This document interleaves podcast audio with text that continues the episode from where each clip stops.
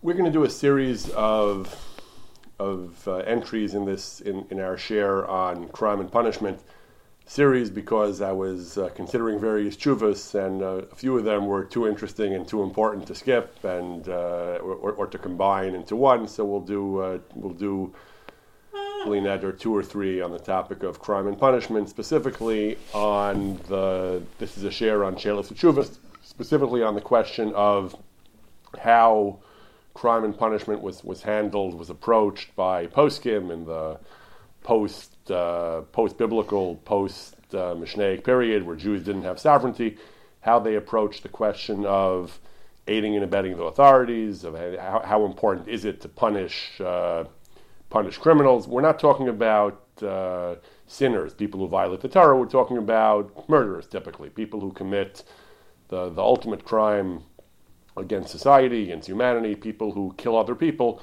What was the approach to punishment by by, by poskim throughout the generations?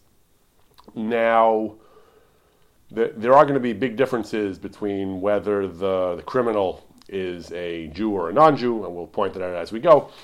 Tonight, we're going to study a tshuva involving murder, involving a non-Jewish murderer, a non-Jewish murderer who had murdered a Jew in the 17th century. The tshuva is, uh, is a very important tshuva, widely quoted. The tshuva is by is by Rabbi Menachem Mendel Krochmal of Nikolsburg. He was the author of the first sefer called Shelos Tshuva uh, Tzemach Tzedek.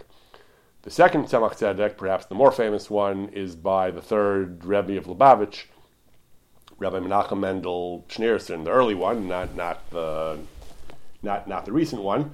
As we've discussed previously, Tzemach Tzedek was a uh, an irresistible name for sefarim written by people named Menachem Mendel because Tzemach Tzedek is gematria of Menachem Mendel. You can see it easily enough. Tzemach and Menachem is basically the same letters with a tzadif instead of the mem and the nun, and Tzedek is uh, Tzedek is the Gematria Mendel, that works out also.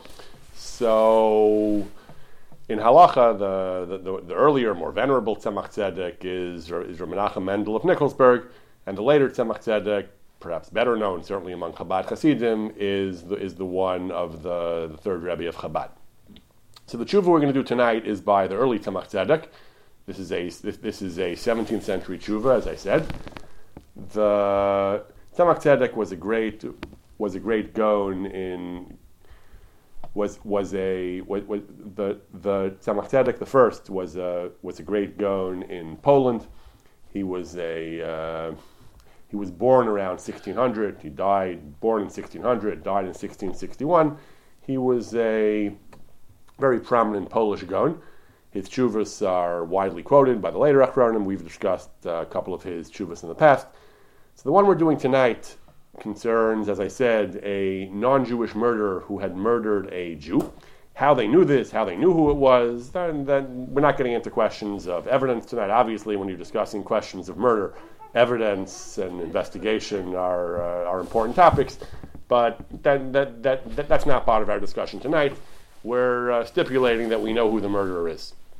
So the Tzedek begins his question as follows: Echad shenerek b'derech somebody, a Jewish somebody, as will be clear from the tshuva, was killed on the road while traveling. We know via dua mihu rotzech. We know who killed him. As we're going to see as we go again, as we see it, it's clear that it was a non-Jewish, a non-Jew who murdered him, and we can avenge the murder. We can do it. We can do it via the court system, via the justice system. However, it takes time and money in order to get this done, ha- there's going to have to be a relative or somebody else, but uh, somebody a- advocating for justice for the victim. One of the relatives of the murder victim will have to petition the court for justice, and he may not want to. He may say, "Not interested. It's expensive. It's uh, he, he's not going to bring him back. He's gone." The you know the the why bother? Why, why do I need this headache for? I'm sorry, my relative is dead, but uh, why should I uh, get involved?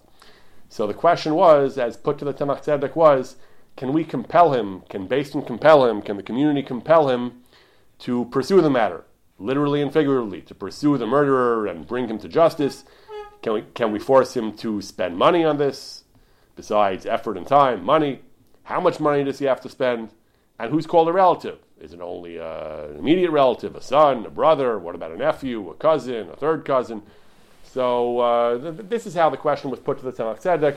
It was a question of compulsion. That the, th- there seems to have been some kind of idea that it's the relative's duty to seek justice and vengeance for their for their murdered relative. And the question was, do they have to? Can they be forced to? At what cost? That was how the question was put to the to Rabbi Menachem Mendel of Nikolsburg. His answer is in the affirmative that yes, they can be compelled. There is a, in other words, there is a religious halachic obligation upon the relatives of the murdered man to seek justice and vengeance for him, and Din can actually force them to do that. Why? Where does this come from? How do we construct a halachic argument to compel relatives of the, of the, of the murder victim to seek justice for him? So he brings the Gemara. The Gemara is discussing the the Gemara is discussing the the idea of Goel Hadam, the blood avenger in the Torah. There are several places in the Torah where the Torah talks about a Goel Hadam, a relative of a murdered man who has the right to kill the, the murderer. The Torah establishes the cities of refuge, the Er Miklat. These were sanctuary cities, original sanctuary cities where the, where the murderer can flee to escape the, the wrath of the Goel Hadam. Now, there is a major area of confusion which, which runs through our topic tonight, which is that it's not always clear when the Torah talks about Goel Hadam, when the later, when the Talmud, when the later poskim talk about Goel Hadam, it's not always clear whether they're talking about Goel Hadam with, re, with respect to a murderer who killed deliberately, first degree intentional murder, or whether they're talking about Ritzach B'Shogeg, some kind of manslaughter. The whole institution of the Er Miklat, it's clear from the Torah, is talking about a a manslaughter, someone who killed B'shogeg. When the Torah talks about Goel Hadam, it's not always so clear whether it's talking about Goel Hadam in a case of Mazid or Shogeg. Real Mazid, absolute 100% Mazid, you normally wouldn't need a Goel Hadam because Beis Din would kill the murderer. If all the conditions are met for capital murder, Beis Din executes the murderer itself. You don't need the Goel Hadam to take matters into his own hands. However, in the real world, it's not really that simple because as we know from the Gemaras in Sanhedrin and Makos, there are actually all kinds of conditions that have to be met, very, very rigid and stringent conditions that have to be met for Beis Din to actually impose capital punishment. And there are many cases that would be more or less mazid, but Sanhedrin is still, still not able to act.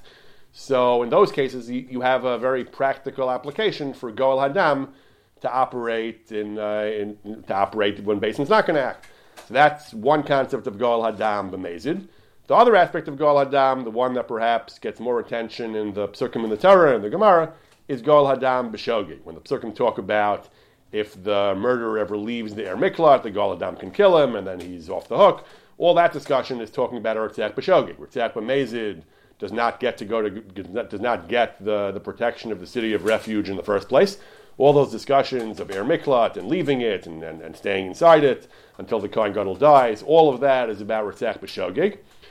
But there's also some discussion of Goel Hadam, as I said earlier, in the case of Ritzach B'Mezid. Our tshuva, we're dealing with the concept of Goel Hadam in the case of Mezid. Now, there is actually machlokas in the Gemara whether Goel Hadam is a mitzvah or a rishus, whether Goel Hadam has permission to kill the Ritzach or actually has a mitzvah to kill the Ritzach. The Gemara brings a machlokas between Rabbi Yossi HaGlili and Rabbi Akiva whether Goel Hadam is mitzvah or rishus. The most poskim say that that whole debate is about a Goel Hadam in a case of Shogeg. In a case of Shogeg, he deserves to be uh, he, the the murderer. He did an avera. He, he was careless, negligent, but he, but he deserves the protection of the Er Miklat. The Torah understands that the Goel Hadam may uh, may be so incensed, ki yechem levavo. He may be so aroused and so provoked. He may want to kill him, it's a rishus, it's not a mitzvah, but he may want to do it. So the Torah gave the protection of the Er. If he goes out, the, the Goel Hadam can kill him. That's what we have this machlokas about uh, Rabbi Kiva and Rabbi Yossi HaGlili. But according to most poskim, it seems that if a Ritzach kills B'mezid, then it is actually a mitzvah for the Gol Hadam to kill him. Rambam paskins that way. Rambam says if someone kills b'mezid, mitzvah biad Gol Hadam. That's what the pasuk means when it says Gol Hadam hu yamisis aratzech. And even though there's machlokas tanam about it, machlokas is b'shogeg. But the the consensus of Rov Minyan and Rov, Min, Rov Binyan of Poskim is that there is actually a positive mitzvah, a mitzvah of Gol Hadam, for the Gol Hadam to avenge a murder and kill someone who killed a relative of his. Ad kidekach, to the extent that the Ramban, when, when the Rambam wrote his Sefer HaMitzvahs, the Rambam wrote his list of Taryag mitzvahs, so Ramban wrote numerous, numerous glosses, numerous uh, dissent, dissents from, from what the Rambam wrote including the, the, Ramban gave a list of mitzvahs that he feels should be mitzvahs, should be included in Taryag, that the Rambam did not count. So one of them is Gol Hadam. The Ramban says that there's a mitzvah that if someone kills, that if someone kills, and certainly if based, based as paskin that he's chayiv, there's a verdict of death against him, that it then becomes the Gol Hadam's responsibility to pursue him, to catch him, to avenge him. He says all that is bring him to Din to literally bring him to justice, all that is, is, part, is a mitzvah of Gol Hadam. Why doesn't the Rambam count this mitzvah? So the poskim debate it. Some say the Rambam actually learned there was no mitzvah, it's only a rishus, but that's directly contradicted by Rambam's own language. I read earlier that he says mitzvah biad Gol Hadam. So most poskim say that the, the standard approach to the Rambam is that he didn't count it as one of the Taryag. He held it with just a detail in the broader in the broader halacha of punishing punishing criminals, which he does count as a mitzvah to punish the Rotzech. Be that as it may, the Rambam is clear, and the, the, the overwhelming consensus of poskim is that there is a positive mitzvah of Goel Hadam to kill to kill a Rotzech, to kill a Rotzech. Now, the Tzemach Tzedek was writing in the 17th century. There was no Sanhedrin, there was no Beis Hamikdash, there was no Lishkas HaGazis. So the Tzemach Tzedek, who's going to take for granted that there is a mitzvah of Goel Hadam obviously is assuming that this mitzvah extends bisman hazeh, even though Beis Din does not do capital jurisprudence anymore. The din of Goel Hadam still applies, even though we can't get a, a proper verdict of a Sanhedrin of 23 to convict the person of murder. The Gol Hadam still applies, at least vis-a-vis non-Jews. These points are debated. Maybe in one of our other shiurim we'll return to them. But basically, the Tzemach is going to assume a that Gol Hadam is a positive mitzvah. There is a mitzvah saseh, like any other mitzvah in the Torah, whether it's counted in the Taryag or not, but there's a mitzvah saseh, a positive mandatory commandment to avenge the murder of a relative. B, he takes for granted that it applies bisman hazeh, even in the absence of any Sanhedrin, the absence of any, uh, the absence of any formal guilty verdict by a Din that's uh, that's qualified to judge capital cases. So that these are all the starting assumptions of the Tzemach Tzedek that there is a mitzvah of Gol Hadam.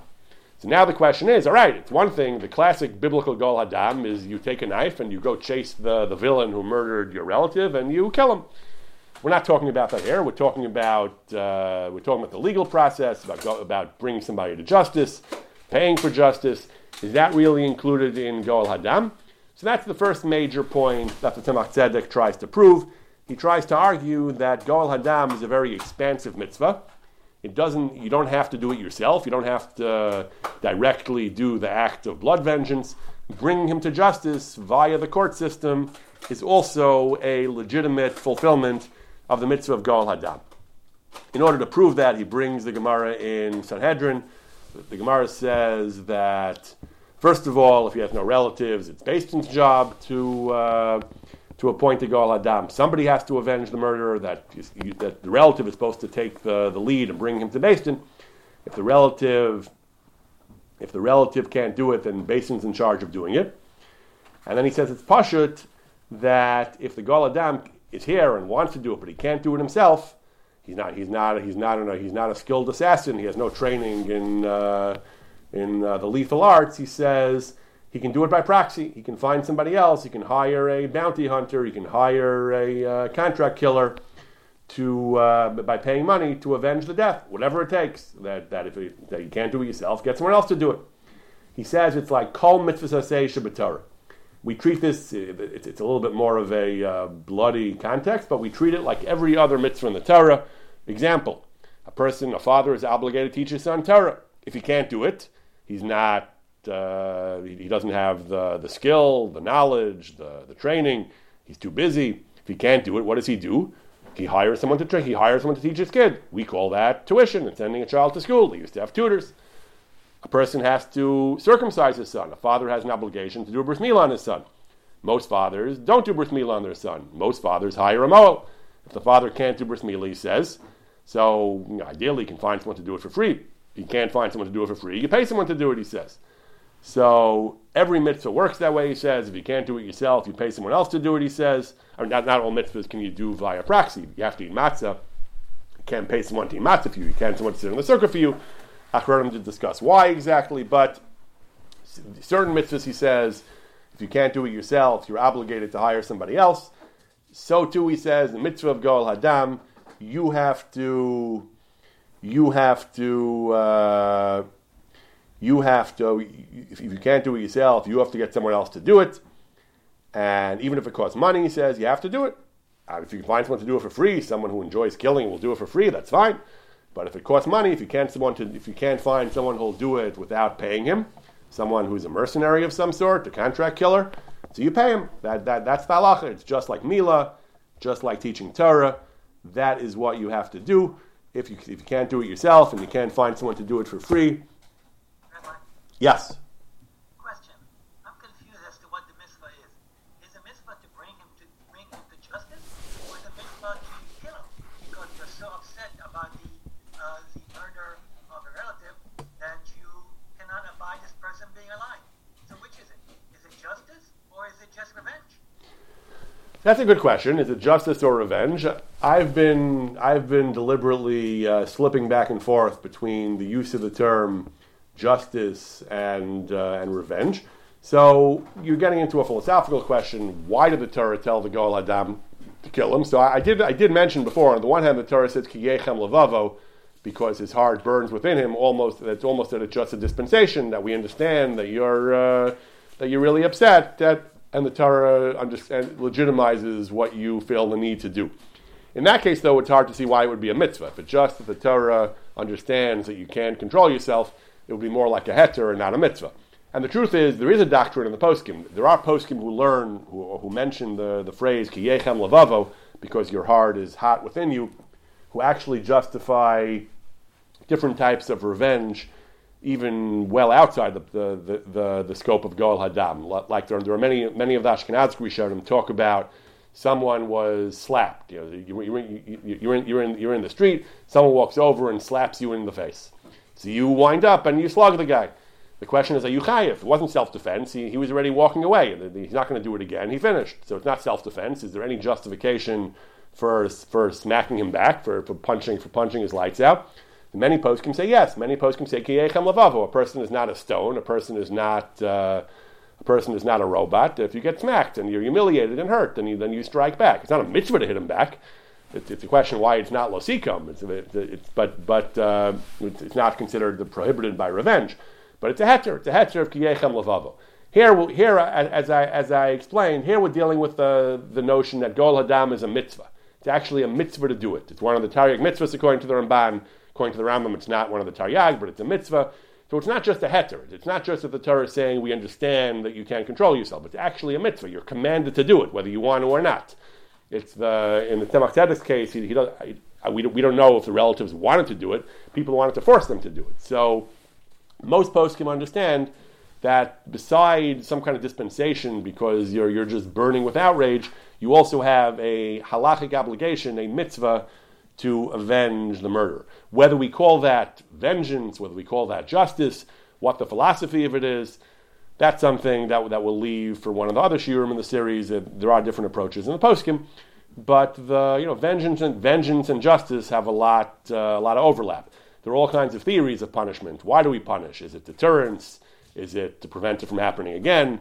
Is it, uh, is, is it to make a statement about society's values? Is it uh, for some kind of cosmic notion of justice? We're, we're going to see also in, in, in, another shiur in the series, hopefully, the notion of uh, it brings uh, it brings closure to the soul of the of the victim. There can be a lot of reasons why why the Torah wants us to do it, but but tonight we're, we're not focusing at this point on why the Torah told you to do it. We're just taking the halachic notion the Torah told you to do it. It's a mitzvah. The Torah wants wants murder to be avenged, and, and, and the Torah specifically commands relatives to do it, and therefore the relative of the victim has a, a, a mitzvah, binding obligation to avenge the murder of his relative.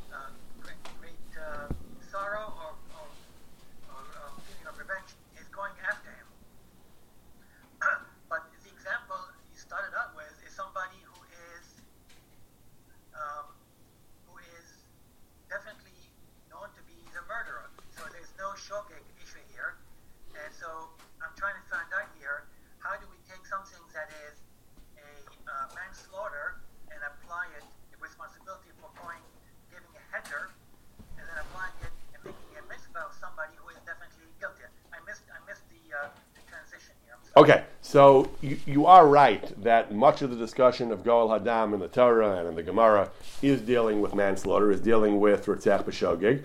However, there are also references to Goel Hadam both in the Mikra and the biblical text itself, as well as in the Talmud and the Poskim, which also apply the concept of Goel Hadam to Ritzach B'Mezid. There, the Goel Hadam is a broad concept that has application both in the case of Ritzach B'Shogeg as you said, with Air Miklat, with going out, with staying in. It also has application to Ritzach B'Mezid. Even in the case of Ritzach B'Mezid, there is a mitzvah on the on the Gol Hadam to assist Din, to produce the guy and bring it and then haul him into Din, to catch the guy and, and facilitate Beis Din's punishment of the of the murder, or in other words, to facilitate his death and his, his execution or death in any way he can. As the Ramban puts it, we are commanded regarding Ritzach that after Beis Din has convicted him and sentenced him to death, uh, let's say they've convicted him in absentia, that he's not in custody yet, so it, it is the obligation incumbent upon the Gal Hadam that he has to find him, he has to track him down, he has to pursue him, and he has to then he has to uh, take revenge on him by bringing him to Beis and Beis will kill him, or he can kill him himself if, if, if can't do it for some reason. So so the, the poskim understand, and this is the consensus view, the dominant view, that the concept of Gol Hadam applies both in the case of Shogeg, where where Er Miklat is a legitimate refuge, but the Gol Hadam can only get him if he leaves the Er Miklat, as well as in the case of Ritzach Mezid, where there is no sanctuary, uh, there is no sanctuary of Er Miklat, and then, the, then it's the job of the Gol Hadam to get him and to kill him himself or to help Beis Din kill him. Okay. So this is the first part of the Tzemach Tzedek's analysis that there is a mitzvah of Gol Hadam, it's binding, there is it's mandatory, there is a mitzvah to spend money on it. If you can't do it yourself, there's a mitzvah to find someone who can do it. If you can't find someone to do it for free, you have to pay someone to do it. It's exactly like bris milah or Talmud Torah, teaching a son Torah. Teach him yourself if you want. Do the milah yourself if you want. If you can't, find someone else to do it. Can't find someone to do it for free, pay money. Now he says, maybe you'll tell me that this does not apply to a non Jewish murder. The, the, the, the, law of Gol Hadam and the Torah, after all, is, is talking about a Jewish murderer. Who said we can extend it to a non Jewish murderer, he says? But he says there's no logical reason to distinguish, he says. He says there's no svara for such a thing.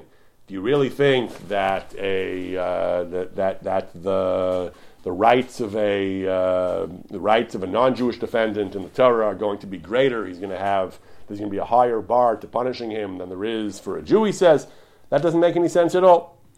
He says, of course, it's it, it's just obvious, it's self-evident. He says that the law of Gal Hadam, if it applies to a Jewish murderer, should apply to a non-Jewish murderer as well. He brings an interesting raya from an Agada as we've discussed in other contexts, there is a great deal of debate as to whether you can actually bring halachic arguments from passages in Talmud or Midrash, which are clearly agadic, which were never intended and meant as halachic, but he, uh, he does so. He brings a story, he brings, a, he brings a Midrash that says that when David sallied forth, King David sallied forth to meet Goliath, Goliath, so he brought five stones. Why five? So he brings a Midrash that says Echad la'amo shel echad echad l'shmo or shel Baruch One for one is for Hashem for Hashem's honor. One is l'shmo shel Aaron. One is for Aaron a Kohen, and one is and three are for the three patriarchs. What's the connection to Aaron? So Aaron said, "I'm the Goel Adam. I'm the Goel Adam. I should be killing Goliath. So one of those stones, one of those bullets, uh, is one of those bullets is from me." Why was Aaron the Goel Hadam? So he said he brings the Radak. The Radak says Aaron was the Goel Hadam because Goliath, the Plishtim, had killed Chafni and Pinchas, two, two sons of Eli, and they were descendants of Aaron. So we see, so Aaron was considered the Goel Hadam, so one stone was, uh, was on behalf of Aaron. So you see that the notion of Goel Hadam applies to Goliath, a, uh, a non Jewish murder. Now you can challenge, first of all, I said this is an Agada. You can challenge the whole thing and say that was wartime. Does Goel Hadam really apply to. Uh, uh, we don't know the Plishtim had done anything outside the laws of war. The Plishtim were, were fighting a battle against the Jews and they killed Chafni and Pinchas in, in the war. Maybe, maybe they were civilians and they shouldn't have been killed. Anyway, he proves from this story that the that Goel Hadam applies to a non-Jew. Uh, primarily, I think he thinks it's self-evident. Why shouldn't it? He says but he assumes that Goel Hadam applies to, to a non Jewish murder. Now, who's considered a relative? How close a relative do you have to be for you to have the right and the obligation of Goel Hadam? He says, Nired de'ein shiur ledavar. There is no shiur, there, there's no limit, he says. As long as you're the closest relative, closest, and, and by close, he says, we measure close that, uh, he says, nobody's closer than you, and you're royally yarsho you're, you're, you're the type of relative that could inherit. He says you see that again from Aaron. Aaron was pretty far removed from uh, Bnei Eli. Aaron was centuries earlier, an ancestor of them, many generations back. He was still called the Goel Hadam, etc. And then for a, for a big chunk of this tshuva, he spends a lot of time arguing this point, arguing that the notion of relative in the context of Goel Hadam mean has no shiur. That the closest relative, as long as as long as you're the closest relative, then then Goel Hadam applies to you. I'm not sure. Again, I'm not sure which relatives were being discussed in his case. It sounds like he felt the need to prove that it applies to uh, somewhat uh, distant relative, relatively distant relatives. Uh, it sounds like we're not talking about a son or something, or he wouldn't have to spend half his tshuva talking about this. But that's the, but that's the but that's a definition of that's a definition of relative.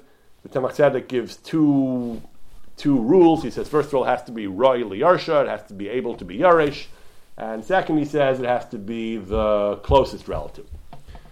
The Chazon Ish says it a little bit differently. The Chazon Ish says that roy, roy liyarusha, the Rambam's language of roy liyarusha, which is one of the Tzemach Tzedek's primary basis for the bases for this, that the Rambam uses language of roy liyarsha so Roy, in the Chazon Ish says, means even though you're not going to be Yaresh because you might not be the closest relative, if you're, he says it refers to the it refers to the to the Vav Krovim, the, the six relatives that we find in Parshas Emor, father, mother, son, daughter.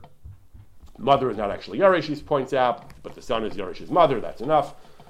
Uh, son, daughter, brother, sister, all these are considered, this, that's what it means when it says royal Yarsha. So unlike the Tzemach Tzedek who says anyone who can be Yaresh, no matter how far out, as long as you're the closest, Chazon Ish says really the opposite, that royal Yarsha means you're a relatively close relative, and even if you're not the closest, even if you're not the one who's actually Yaresh, because there's a closer relative, he says that, uh, that that's the that's what it means royally Yarsho. And then he says, Misvara, it's like that because he says, is there really any connection between the obligation of blood vengeance and Yerusha? He says, what, what, what does one have to do with the other?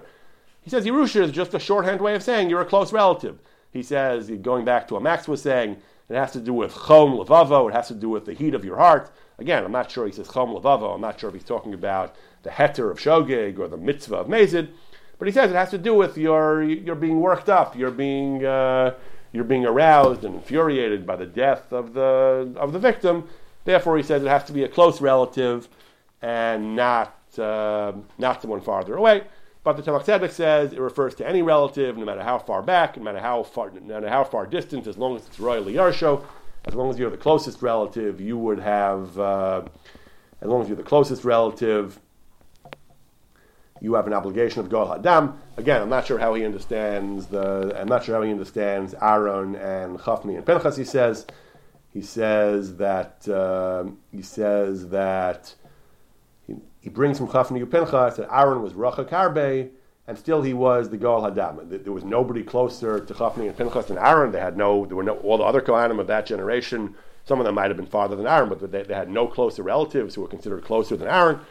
So uh, not sure, but the, the, there is a halacha, there is a halacha that av kodim lakol yotze chalatzov that Hilchas Yerusha, if Aaron was still alive, Aaron would be Yerush before all his other descendants. And Aaron wasn't actually alive, so I'm not sure how we look at this. In any event, I'm not exactly sure how he understands Aaron, but but he says that the that the definition of relative means closest relative, someone who has a Yerusha connection.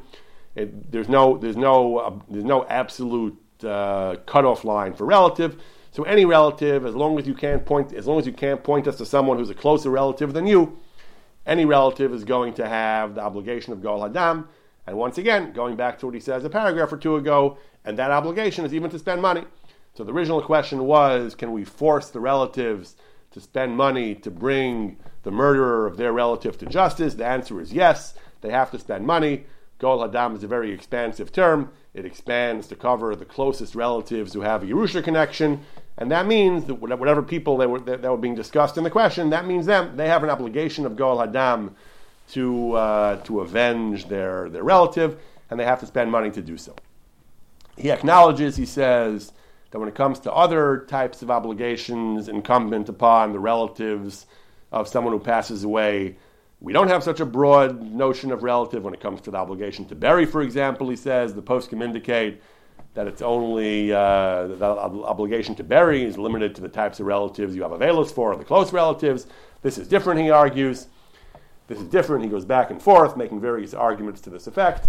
And his conclusion is, his conclusion is, he says that that uh, that when it comes to that, that when it comes to the obligation of vengeance, it's actually more expansive than the obligation to pay for the kvura, to arrange for the kvura. He says that the when it comes to Goel Hadam, the Torah, the unique obligation that applies to the Goel Hadam more than anybody else, he says that Beis Din's going to appoint somebody. We said earlier, the Gemara Sanhedrin says that if there's no Goel Hadam, Basin will appoint somebody. But the Iker mitzvah is on the Krovim, he says it's not limited to those who the Zachi of Avelis for, like Kvura is, he says. It doesn't matter. As long as you're from the mishpacha, mishpacha of the father and there's a Yerusha connection and you're the closest relative, he repeatedly makes that makes that the, the criterion that there's no closer relative than you. You have the mitzvah to take revenge on the take revenge on the murder. So that's his conclusion. That, you, the you, the karov, the closest karov on the father's side that there is, you have an obligation to avenge the murder and to spend money to do so. However, he does add a limitation. Normally, we know when it comes to a mitzvah say, you have to spend a lot of money. You have to spend, uh, according to many poskim, come up to a chomesh. We discussed a little while back writing a Sefer Torah. Poskim discuss how much money do you have to spend to fulfill the mitzvah of writing a Sefer Torah. So often the poskim say a chomesh or maaser. Some poskim say the person has to spend a fifth of his assets or income, or a tenth of his assets or income, or a substantial sum. But here he says he doesn't bring the discussion of Chomesh, but here he makes a different, takes a different approach. He says the Chachamim didn't want to make the obligation of blood vengeance too onerous. Rather, he says you have to pay what's considered normal and customary. Chazal didn't want to, wouldn't want to obligate you in, in too much money, he says, because if it would be too difficult, we're afraid that the relatives will, we're afraid that the relatives would abandon their uh, would abandon would would, would uh, shuck off their duty and abandon the deceased. He brings the Gemara in Ksubas. The Gemara says that people used to spend so much money on the funerals, uh, fancy takrichim, and so on, that people would just abandon the would just abandon the meis, and we say we can't afford the the, the, the funeral rites and so on. They would just they would just run off. Rabbi Gamliel decided to uh, to, to, to, put a stop to this, and he and he and he accepted on himself. He was rich, but he said he would be buried in simple linen tachrichim, and everyone began to emulate him to bury Mason in simple tachrichim. That's why, as Jews, we don't do what some other cultures do and have very expensive caskets and very expensive funeral can be expensive as it is, but but unlike what other cultures do, we don't spend money on polished, fancy wooden caskets, and we don't spend money on elaborate tachrichim. We, we have uh, a very simple tachrichim, one, one standard set of tachrichim for everyone, and we have very simple, very simple, unadorned wooden caskets. that's based on this Gemara, and all that is be, all that is not because, not necessarily because that's the ideal way to bury a meis. The Gemara implies that what other cultures do of having expensive tachrichim might be a nice idea. Originally, they used to do that, covered a meis, to spend a lot of money on the on the meis. The problem was that the that people weren't uh, willing to do it. People were uh, people, I guess, felt social pressure to do it. They felt they couldn't get away with making a simple funeral, social pressure or whatever, and it was leading to uh, it was having a uh, an unintended consequence of causing people to completely abandon the meis and causing a tremendous bizayon for the meis. So Chazal said, from now on, we're, we're instituting a practice of standard basic tachrichim. Said the Tzemach the same thing is true here. If we would start, uh, if we would start uh, obligating the relatives of the meis in huge bills in, in, in, in, astronomical, astronomical sums to avenge the murder, then they wouldn't do it. We're afraid they won't do it at all. So rather, for pragmatic reasons, we, we, we put a cap on how much money we force them to spend. We say spend the amount of money that is, uh, that is reasonable. This actually is uh, yes, yes. Excuse me. Uh, so the, the assumption here is that society is not functioning properly, and it is uh, it's the it's the uh, uh, responsibility of the relatives to bring people to justice because society has not fulfilled its responsibility for ensuring peace and for ensuring justice. So that's that, that's the basic assumption here that people have not uh, that society has not been trying to figure out who the murderer is and bring them that person to justice. So, so Max is raising the question of why do you need to spend money at all? Why, you know, in, in, in a modern functioning justice system, criminal justice uh, should not be billed to the, the family of the meis. So that's what I was going to get to. That this is actually one of the more uh, cynically entertaining passages of the tshuva when he explains what kind of money does he have to spend, you know, where, where is this money going exactly. So he says, uh, What are you doing with this money? He says, What would you have to pay all this money for? He says it would be schar malitzos ushchadim. It would be for advocates, for, uh, you know, for, uh, for people to argue the case, and for bribes. You have to bribe, you have to grease the appropriate palms to bring this guy to justice. He repeats this a couple of times. He says later, if the if, if it costs that much money to get anything done, if it's going to cost in malitzos, in uh, whispering in the right people's ears, and shchadim, and bribing the right people, if that's going to rise to, uh, if those expenses will be too heavy, then uh, we're not going to force them to pay that. So again, yes, I, I, would certainly have to agree with Max. In a functioning society, you shouldn't have to pay off. Uh, you shouldn't you certainly shouldn't have to be paying off officials with uh, with uh, exorbitant sums or any sums for that matter to get justice for a murder. Yes, so I would have to agree that the Polish society or whatever country he's talking about was not uh, was not an, your ideal 21st century liberal democracy. Yes, with uh, free of corruption and graft.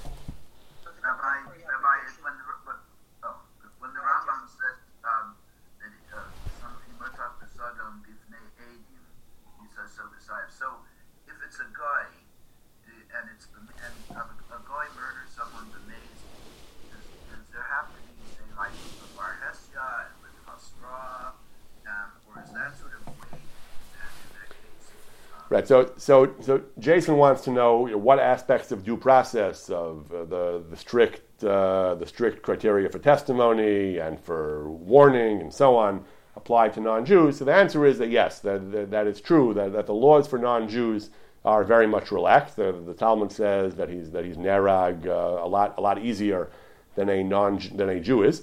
I, I, I wasn't going to get into that in detail because Tzemach Tzedek does not uh, sidesteps that whole question, as I mentioned, of evidence. He just begins by saying Yadua, we know, doesn't discuss questions of evidence, doesn't discuss, and certainly doesn't discuss questions of Hasra.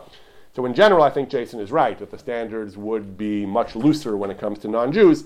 Exactly what the standards would be is, uh, is, is something that that, that, that, that, that, I'm not prepared to get into uh, right now. But, but that definitely is an important point, yes. I'm sorry, Max, and you were saying also something else? So, the, the, the material you talked about is goes back to Talmudic times or to Polish comment, uh, commentary, but in more contemporary terms, if the relevance perhaps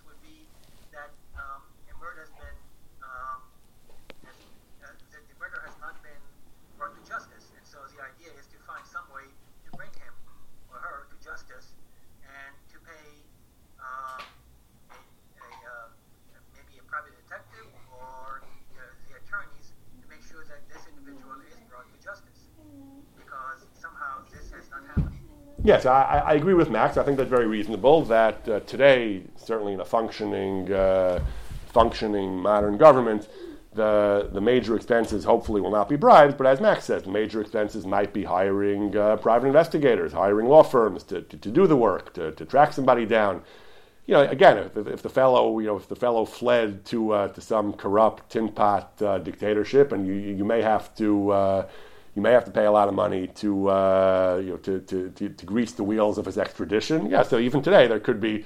Just today, I read an article about uh, about some, some countries that basically will sell rich people passports. You, you want to go to uh, Cyprus, so you, you can become a Cypriot citizen or get a Cypriot passport if you pay $2 million. They don't actually call it a bribe, they call it uh, if you invest $2 million in our country, we'll give you a passport. I don't even know if that's corrupt. A country can, can issue passports to whoever it wants. But yeah, certainly if we're dealing with a murderer and, uh, and you want him extradited and the, and the other country says, give us a million bucks and we'll ship him over, yeah, I, I, would have to agree that that's corrupt. But yes, the point is, uh, halacha may not care particularly what the money is being spent on. The point is, it's going to cost you money for whatever reason to. Uh, it's going to cost you money for whatever reason to bring him to justice, whether it's lawyers, whether it's investigators, whether it's bribes, whatever it is. The point is, the, the fact is, the bottom line is, it's going to cost me money to get him, uh, to get him, uh, you know, to, to, get him brought to justice, and I have to do that. He says it, it's it, it's incumbent upon the relatives, but he says that for pragmatic reasons, we put a cap on the sum. We don't make we don't make you we don't obligate you in arbitrarily high sums because we're afraid that you that the people won't do it at all. So we allow you to uh, to pay what he we pay what he calls the reasonable and customary rates. He calls his language is chok kavua to pay the shoftim and shotrin and the sardiot. You have to pay whatever is considered uh, standard. Standard fees to the judge and the police and to the executioner, to the various people. Standard fees. Again, I'm, assuming the standard fees weren't that high. If the standard fees themselves were very high, I'm not sure what the solution would be, but it sounds like the standard fees were reasonable. But sometimes to get things moving, you'd have to uh, pay uh, extraordinary sums that you don't have to do. He says, again, you have to you have to be there, I guess, to fully understand what types of money we were talking about and what types of fees. But that's the basic principle that he says. I just want to get to the last paragraph for the tshuva. He says, what if there are these extraordinary fees? That he says we do not want to assess those fees to the upon the relatives themselves. However, he says they should be paid. They should be paid by the community. Why? The community has no obligation of Goel Hadam. Goel Hadam is limited, we said before, to the closest relatives around. So if we're not obligating them because it's too much, why should the community pay these extraordinary sums? He says, yes, they should. And the reason is not because of the formal mitzvah of Goel Hadam, but he gives a very important reason. He says, Ligdar Pirza. He says we have to maintain deterrence. We have to make sure that there is a cost to murdering Jews and that uh, people will think twice before doing it again. If chas v'shalom, he says, we would not do this, if chas v'shalom, we would not avenge murders, then daman shel bnei bris would be hefker. It would be open season on Jews. People know they can kill Jews with impunity, and Jews won't do anything about it. And they'll do it again.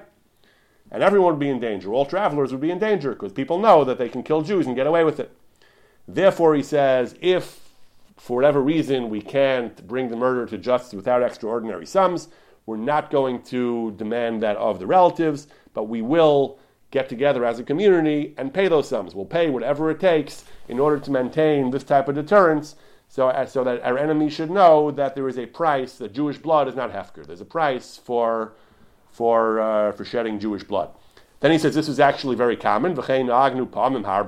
We, this was a custom, we did this many times, and we, uh, we arranged it with uh, the leaders of the generation, the rich and the powerful.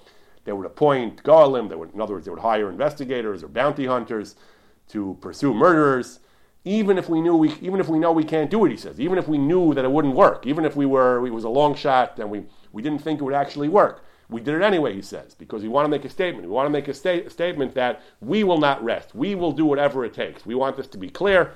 We want to make a demonstration. We will do whatever it takes to, to get you if you, uh, if you shed Jewish blood and uh, and that that's the halacha he says, and that's necessary to that's necessary to maintain deterrence against uh, against these types of crimes against Jews.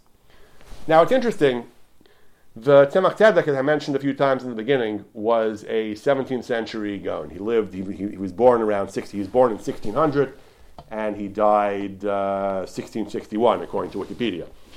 The, the a generation or two earlier, one of the great Polish Gaonim ruled virtually exactly the same way in a very brief psak, but ruled exactly the same thing. It, it seems that Tzemach Tzedek probably hadn't seen his psak, but virtually this entire, more or less, this entire uh, tshuva, very briefly, can also be found in, in, in, in the work of the Marash Lublin. Marash Lublin, or Shlomo of Lublin, sometimes called Marshal, sometimes confused with the better known Marshal, or Shlomo Luria. The Marash Lublin was a 16th century, was a 16th century, uh, 16th century figure. He died in Shin Nun Aleph, so he died just about he died just about when the when the Tzemach Tzedek was born. Specifically, specifically the Marash Lublin, sorry, died in 1591. So he died about a decade before the died a decade before the the the Tzemach was even born. But he also rule, he also rules essentially the same way he writes that he says very briefly, Medaktikin, Mash Medaktikin Ma'od. This wasn't a tshuva, this was just a, uh, a psak he wrote or a, something he recorded. He says, People are very particular. The community is very particular, he says, that when a Jew is killed, that we attempt to take revenge, nakama, we attempt to uh, seek revenge for the murder, and we spend money, motzi and mammon al he says, in particular, this is done by the Krovim and the Goel Hadam. Apparently, to some extent, it was done by anyone, but it was particularly done by the Goel Hadam. So just like the Tzemach Tzedek ends by saying, Kein Nahagnu Harbe Pamim, he, he begins by saying this was the minhag and this was something that was done both by the community and particularly by the Goel Hadam. So he says it's a mitzvah. He brings one of the Gemaras that, that says that uh, that this is, this is Rabbi Yossi and Rabbi Kiva, whether go, this is what we were discussing with Max before, whether Goel Hadam is a mitzvah or rishus. But he says, Baharig b'mezid, someone who kills b'mezid, then the Torah says unequivocally, Goel Hadam, hu yamitzitz aratzach. Even Rabbi Akiva agrees it's a mitzvah biyad Goel Hadam. Again, Ralbag says that he says, so Allah Lamaisi says, even those who say that b'shogeg, it's only a dispensation, it's only a permission, when it comes to mezid, we say it is a mitzvah. And therefore he says, that's why we uh, that's why we go to such lengths. We, we, that's why we make sure to uh, kill the Ratzech, because it's a mitzvah of Goel Hadam. He says we, we, we try to take Nakama. Again, he's talking about a non-Jewish murder. He says Al Goyim. He says he says at, but he says slightly differently from the Tzemach Tzedek. Tzemach Tzedek says that the, that, this, that the technical obligation of Goel Hadam is limited to the relatives, closest relatives who are Yarish, while the obligation on the rest of Klal Yisrael is because of the need to maintain deterrence. He says the entire Klal Yisrael is called Goel Hadam. Shekineged Hagoy Haratzeach Nasu Kol Yisrael Kroven V'Goel Hadam. This becomes somehow a national thing. The entire Jewish community, the entire society of Israel becomes the Goel Hadam. An interesting argument, Svar Nechonehi. So he doesn't even get into the deterrence argument, at least not explicitly he understands that the obligation is Goel Hadam, as per the first half of the tshuva, the first three quarters of the tshuva of the Tzemach, of the Tzemach Tzedek. He just goes one step further and says that the mitzvah of Goel Hadam actually extends to all of Klal Yisrael. When it comes to uh, an alien murderer, a, non-Jewish murderer, all of Klal Yisrael has the status of Goel Hadam. But he also testifies this was the minhag to do. So already a half a century, a century earlier than the Tzemach Tzedek, where we're already told that this was a minhag, this was a minhag to do this. And the Tzedek says that the technical obligation of Goel Hadam is specific to the relatives. The rest of Klal Yisrael does so because of uh, deterrence. The Marashmi Lublin says that the obligation of Goel Hadam in the case of a non-Jewish murderer expands and extends to all of Klal Yisrael. Just want to close briefly with uh, one other perspective on the latter, the latter concern of the Tzedek, the concern of deterrence. We find this here and there in different shuvas of the Achronim. One, uh, one other invocation of this is in the Divrei Malkiel. Divrei Malkiel is a late, much later tshuva, about a century ago. Divrei Malkiel was, was talking about, uh, this is a truth also, hopefully we'll return to in a future shiur. Divrei Malkiel was talking about somebody was murdered, dead, buried, and we think we know who did it, a certain non Jew. We think we know who killed him. The issue here was not with spending money. The issue here was not money. We're already living perhaps in enlightened times. It doesn't cost money to, uh, to get a murder, pro- murder prosecuted. But the issue here was all we want to do is simply file a criminal complaint with the government, with the court. So, what's the issue? Why shouldn't we do that? The issue is, he says, that will trigger an exhumation of the remains and basically an autopsy. That we have no we have no control over that. If we open the case, if we uh, if we if we petition the court for justice, we can't say, but don't do an autopsy. Well, when, once we ask for, once we open the case, there's going to be an exhumation and an autopsy. Nivolames, we don't normally do autopsies. Is that something? So we're not even doing the autopsy directly here, but we're being garimit by, by, by filing this complaint. We're going to trigger an exhumation and an autopsy. So the Tamaktet, the Divin makes various arguments for why we can and should do this anyway. We can and should file this complaint and attempt to bring the murderer to justice, even if that will result in an autopsy. One of his arguments is the identical argument, the final argument of the Tzemach Tzedek. He says, if we don't do this, if we simply turn the other cheek and ignore the murder, he says, then again, Geidam Yisrael chas b'shalom kehefker. The blood of Jews will be hefker. People will say, there's no cost, there's no price to pay for killing Jews. We're not going to do anything about it. He brings various raayos from Gemaras that we care about such things, that, that, that we have to take into account as a matter of policy what the outcome will be. He brings, uh, he brings an example of Shvuyim. It says that we don't, uh, we, we don't negotiate with, uh, with, with uh, kidnappers to pay them exorbitant ransoms because it'll cause them to, uh, it'll cause them to kidnap more people. We don't, uh, we don't help, we don't, we don't even help captives escape, the Gemara says, because we're afraid that they'll mistreat future captives and so on even though being, being in captivity is dangerous, but because of policy reasons, because of these reasons about what we have to be, Ezu, Chacham, and Nolad, we have to anticipate. If we, even if in the short term we, we gain some benefits, we free a captive, but in the long term it'll make things worse. So he says, you see that, uh, that, that, that halacha requires us to take into account these considerations of policy beyond, we've discussed this recently, the question of policy as opposed to technical halacha. Here's a case where the halacha explicitly requires us to take into account policy, medina yut, and so on and so on. He says, he says the ikar is that, the, that we have to take this into account, and therefore, and therefore here too he says we have to we have to swallow the short term the short term unfortunate fact of there being an autopsy for the long term benefit of reducing reducing aggression, reducing murder against Jews in the future. Even though here it's Bekum Vase, says here we're actually, Bekum Vase, we're filing a complaint that will trigger an autopsy. It's Grama, but we're doing it Bekum Vase. Nevertheless, he says it's worth it. It's a price that we're willing to pay. If that's the price of deterring future murder of Jews, it's a price we're willing to pay. And that's his maskana. He says, Baruch mitzvah goel hadam. Again, the tshuva is a longer tshuva. Hopefully, we'll return to it at a in a future shiur. But because of this and other reasons, he says it is clear, he says, he's unequivocal. It is a mitzvah upon the Goel Hadam to do whatever it takes to, to, to bring the fellow to justice, to file the complaint, in order, at, at least in part, in order to maintain deterrence, even if that means going to do an autopsy for the same reason mentioned by the Tzemach because there is a, uh, it, it's a paramount concern to, that, that our enemies, that would be murderers of Jews, should know that there is a price uh, for Jewish blood. Jewish blood is not Hefker.